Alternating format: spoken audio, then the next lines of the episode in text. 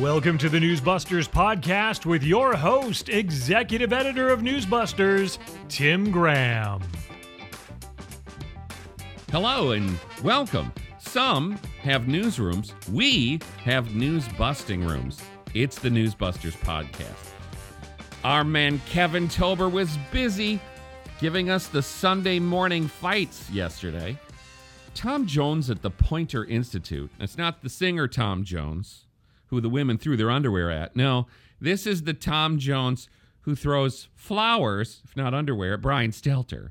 Brian was an all star, don't you know? When you love reliable sources, well, obviously, then he's going to like Chuck Todd and Margaret Brennan. Um, he was very pleased yesterday. Of, of course, Margaret Brennan got in a fight with Kevin McCarthy. Chuck Todd got in a fight with Jim Jordan. And Tom Jones wrote, It's not an easy job. They deal with uncooperative guests and often get nitpicked and slammed by media observers like, well, yours truly. That's fake. He doesn't. Tom Jones is not going to get in Chuck Todd's face.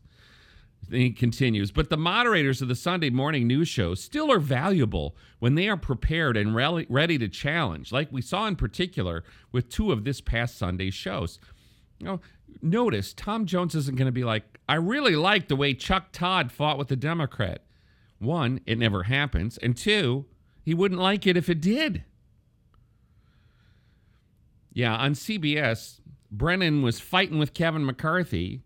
Now, notice if you look at the transcript for this show, she had Democrat Val Demings on, who you know, who's a congresswoman, just lost to Marco Rubio, uh, but she was a police chief before that. So then it was they were discussing Memphis. Well, it was she wasn't going to fight with her on positively anything. They were both puzzling over the issue of how Memphis, with a black police commissioner and five black cops somehow are all a pile of white racists. You know, they had to figure out how do we do police reform in a city that that has this many black policemen. Um, but that's very civil because it's two Democrats talking. Uh, she, uh, Margaret, also had an interview with Marco Rubio and Mark Warner uh, about what they're doing at the Senate Intelligence Committee. That was fairly straightforward. She was really only fighting with Kevin McCarthy, and part of that was Kevin McCarthy came um, and he was ready to fight back. Now, Tom Jones liked that Margaret pestered McCarthy about Marjorie Taylor Greene getting assigned to a committee investigating the origins of COVID. Now, first of all, understand that the news media don't want an investigation of the origins of COVID. They don't want to do one themselves, and they certainly don't want the House doing an investigation. So, of course, she's going to try to line up everything that MTG said. Brennan. She compared mask requirements to the type of abuse Jews were subjected to during the Holocaust. Oy. She called for Fauci to be arrested and imprisoned, and she spread conspiracy theories. How is anyone supposed to take that work seriously and find that work credible? Now, the, the, the funny thing here is Margaret Brennan's not going to run around and talk about crazy Democrats. That Hank Johnson thinks that you can turn Guam upside down. She's not going to ask Hakeem Jeffries questions about the kooks on the Democrat side because Democrats are reporters and reporters are Democrats. But once again, conservatives who get oh so tired of these arrogant rhetorical beatings from so called news people had to enjoy Speaker McCarthy fighting right back. Before we run our glorious clip of combat, let's just underline here that Brennan's going to call a vote to object to certifying a result in two states in 2020 to be, quote, unquote, denying reality. Now, if I were a member of Congress, I probably wouldn't have voted not to certify a couple of states in part because it would have made me feel like Maxine Waters. Uh, but uh, it can be seen as questioning the fairness of an election, not in quote unquote denying reality. Denying reality, yeah, maybe Donald Trump's denying reality. But she's, as usual, trying to associate the broad mass of Republicans with Donald Trump. That's just what they do. But as McCarthy would point out, Democrats have done plenty of election denying. The big difference, as the journalistic Democrats will quickly throw at you, is that Trump is still denying he lost. Unlike Al Gore, who gave up after about a month, 35 days. Unlike John Kerry, sort of unlike Hillary Clinton, who still whines that she lost. It was unfairly. So, in other words, when Democrats objected to elections or certifications, well, that was just a stunt. It wasn't deeply meaningful, it was insincere.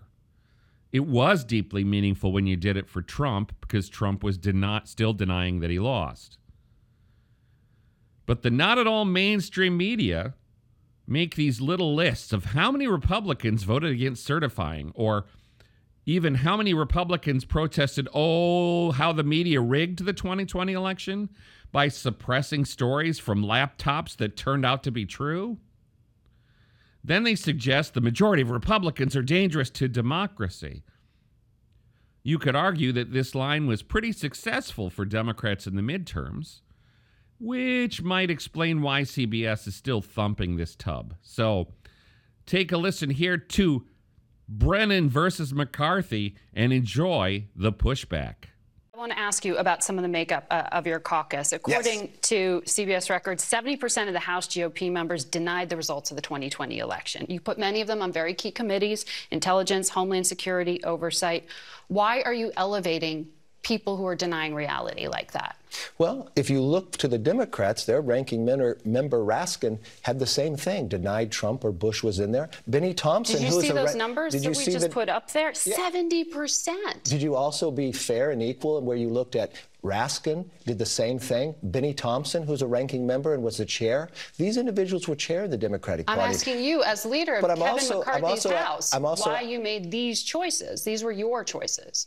Yeah, they're my choices, but they're the conference choices. But I'm also asking you, when you look to see just Republicans, Democrats have done the same thing. So maybe it's not denying. Maybe it's the only opportunity they have to have a question about what go, went on during the election. So if you want to hold Republicans to that equation, why don't you also hold Democrats? Why don't you hold Jamie Raskin? Why don't you hold Benny Thompson when Democrats had appointed them to be chair? I uh-huh. never once heard you ask Nancy Pelosi or any Democrat that question when they were in power in the majority. When they question, you're talking about things going back to 2000, which was a time well, you're when talking about I didn't have this show back then, which yeah. is why I'm asking you now no, no, about but they were they were in, they were in power last Congress. Uh, so why why? But you're talking about questions from 2000. But, but you're asking me about questions about that happened to another Congress. Made. You're you actually about questions for another Congress. So the only thing I'm this simply talking these these are members who just got elected by their constituents, and we put them into committees, and I'm proud to do it.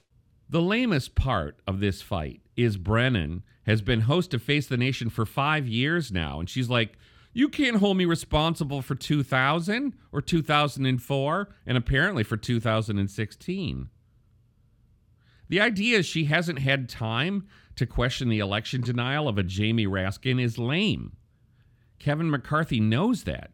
She has Jamie Raskin on the show, and kisses his rings. She had Jamie Raskin on her show on Christmas morning, and that interview was a gift. It was like a stocking full of candy canes. This was her first question to Raskin on Christmas about the January 6th committee.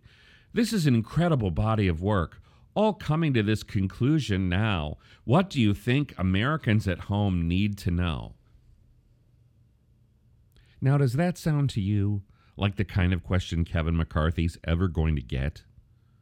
And yet, Democrats were still unhappy with that interview because Brennan mildly suggested that a referral, a criminal referral of Trump to the Justice Department was, gee, it, it, it looked partisan, don't you think?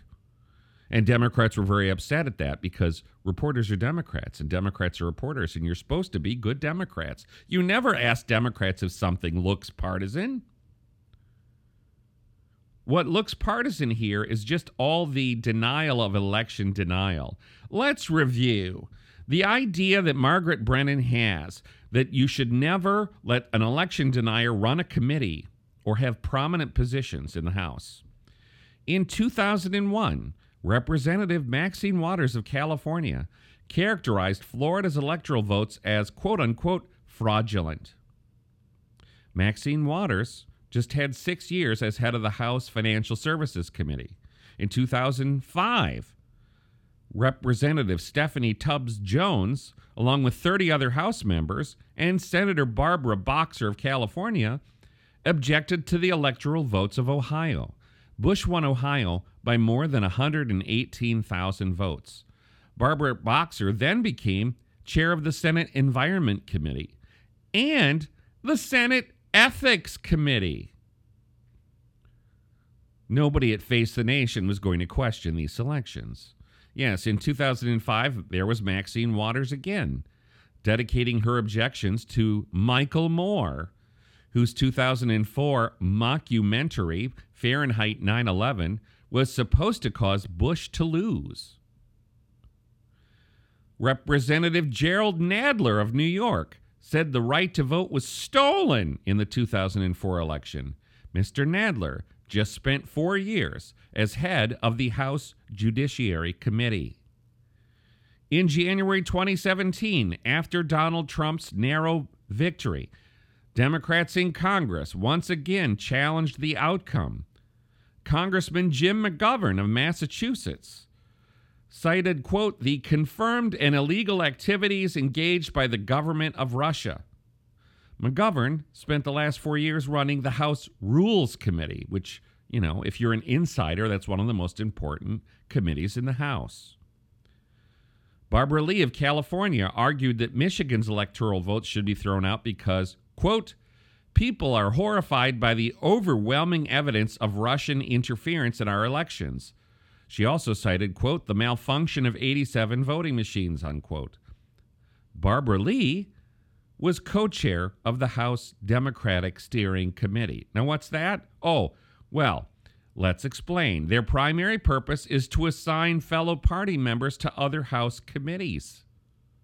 It's the committee on committees. And they put this election denier in charge.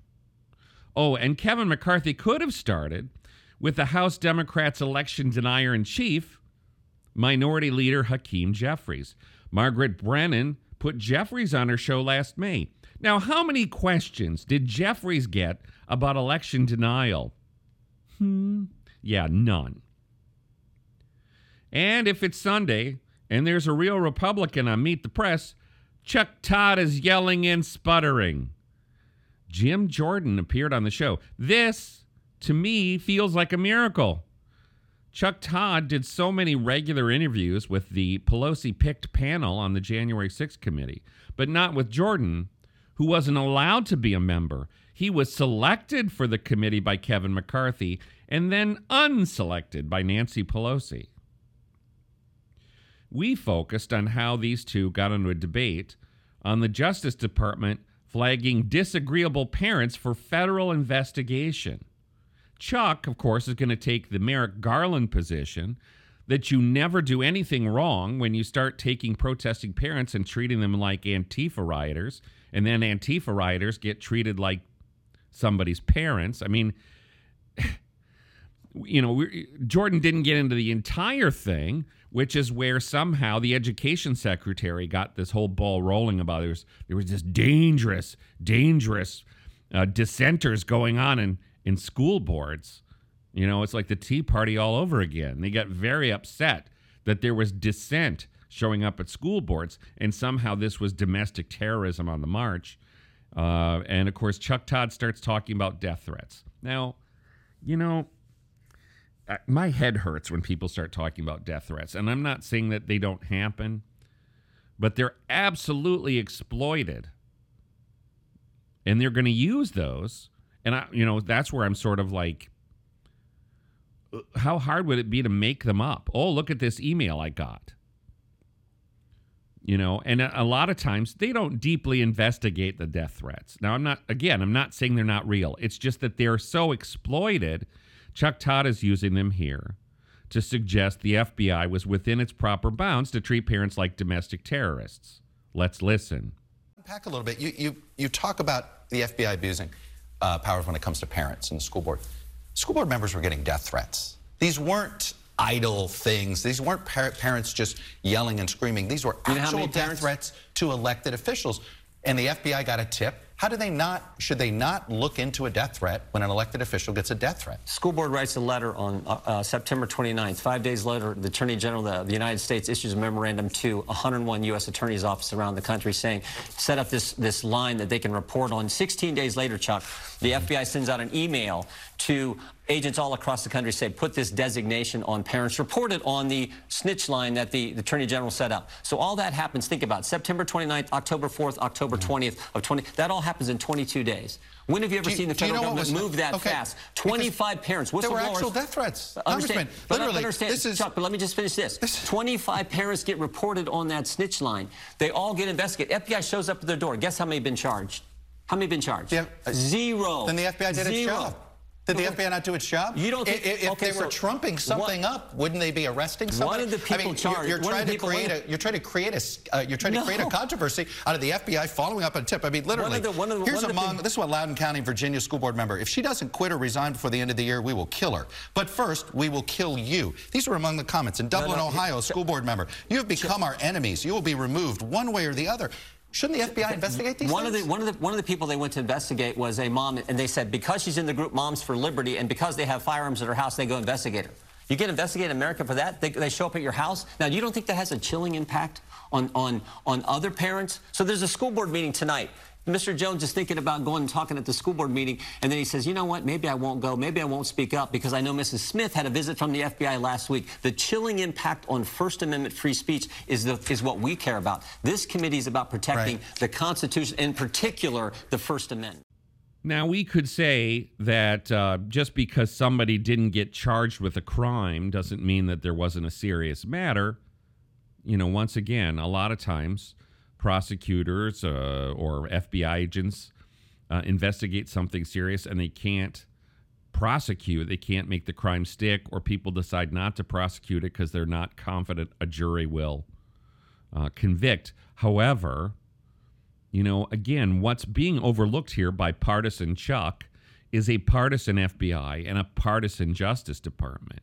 You know, the Justice Department under a uh, a Bill Barr, under a Jeff Sessions, was treated as a remarkably partisan instrument. And when the Attorney General's Eric Holder or Merrick Garland, then they all flip. Yes, this is how we know. Democrats are reporters and reporters are Democrats. And so they're going to say when the Democrats are in charge of, you know, justice, then justice is automatically done and they come out, you know, barking like junkyard dogs against any idea that we have weaponized the Justice Department against conservatives. Chuck Todd just isn't going to take that. Now, Tom Jones, the Stelter superfan over at Poynter, focused on Todd fighting with Jordan about the classified document scandal and how, you know, Todd underlined the fact that Trump fought the National Archives when they asked for documents. Jordan said they raided Trump's home, they haven't raided Biden's home. And Todd snapped, that's because B- Biden didn't defy a subpoena. Trump defied a subpoena. Well, does anybody believe this Justice Department or this National Archives is going to subpoena the President of the United States when they're a Democrat? I mean, this is uh, what's interesting about the way the classified documents scandal or scandals are going is now we're headed into this phase of everybody does it. You know, they find him with Biden. Mike Pence finds some in his house. And suddenly, what, yeah, the average voter is going to conclude is this is common. You know, Barack Obama doesn't want anybody nosing around in his stuff. And the fact checkers all got upset when you even suggested that Barack Obama, you know, putting his presidential documents in a mall for for safekeeping for a few months. Uh, you know, you couldn't question the security of those documents and whether those documents were less secure than the documents were at Mar-a-Lago. Oh, never question Barack Obama because the independent fact checkers will come after you. So, this is why you come to see what's going on on a Sunday. We're working on Sunday. Most people are not. Some of us were watching football, but some of us were not. That's why you come to Newsbusters once, twice, 24 times a day. Thanks for checking in.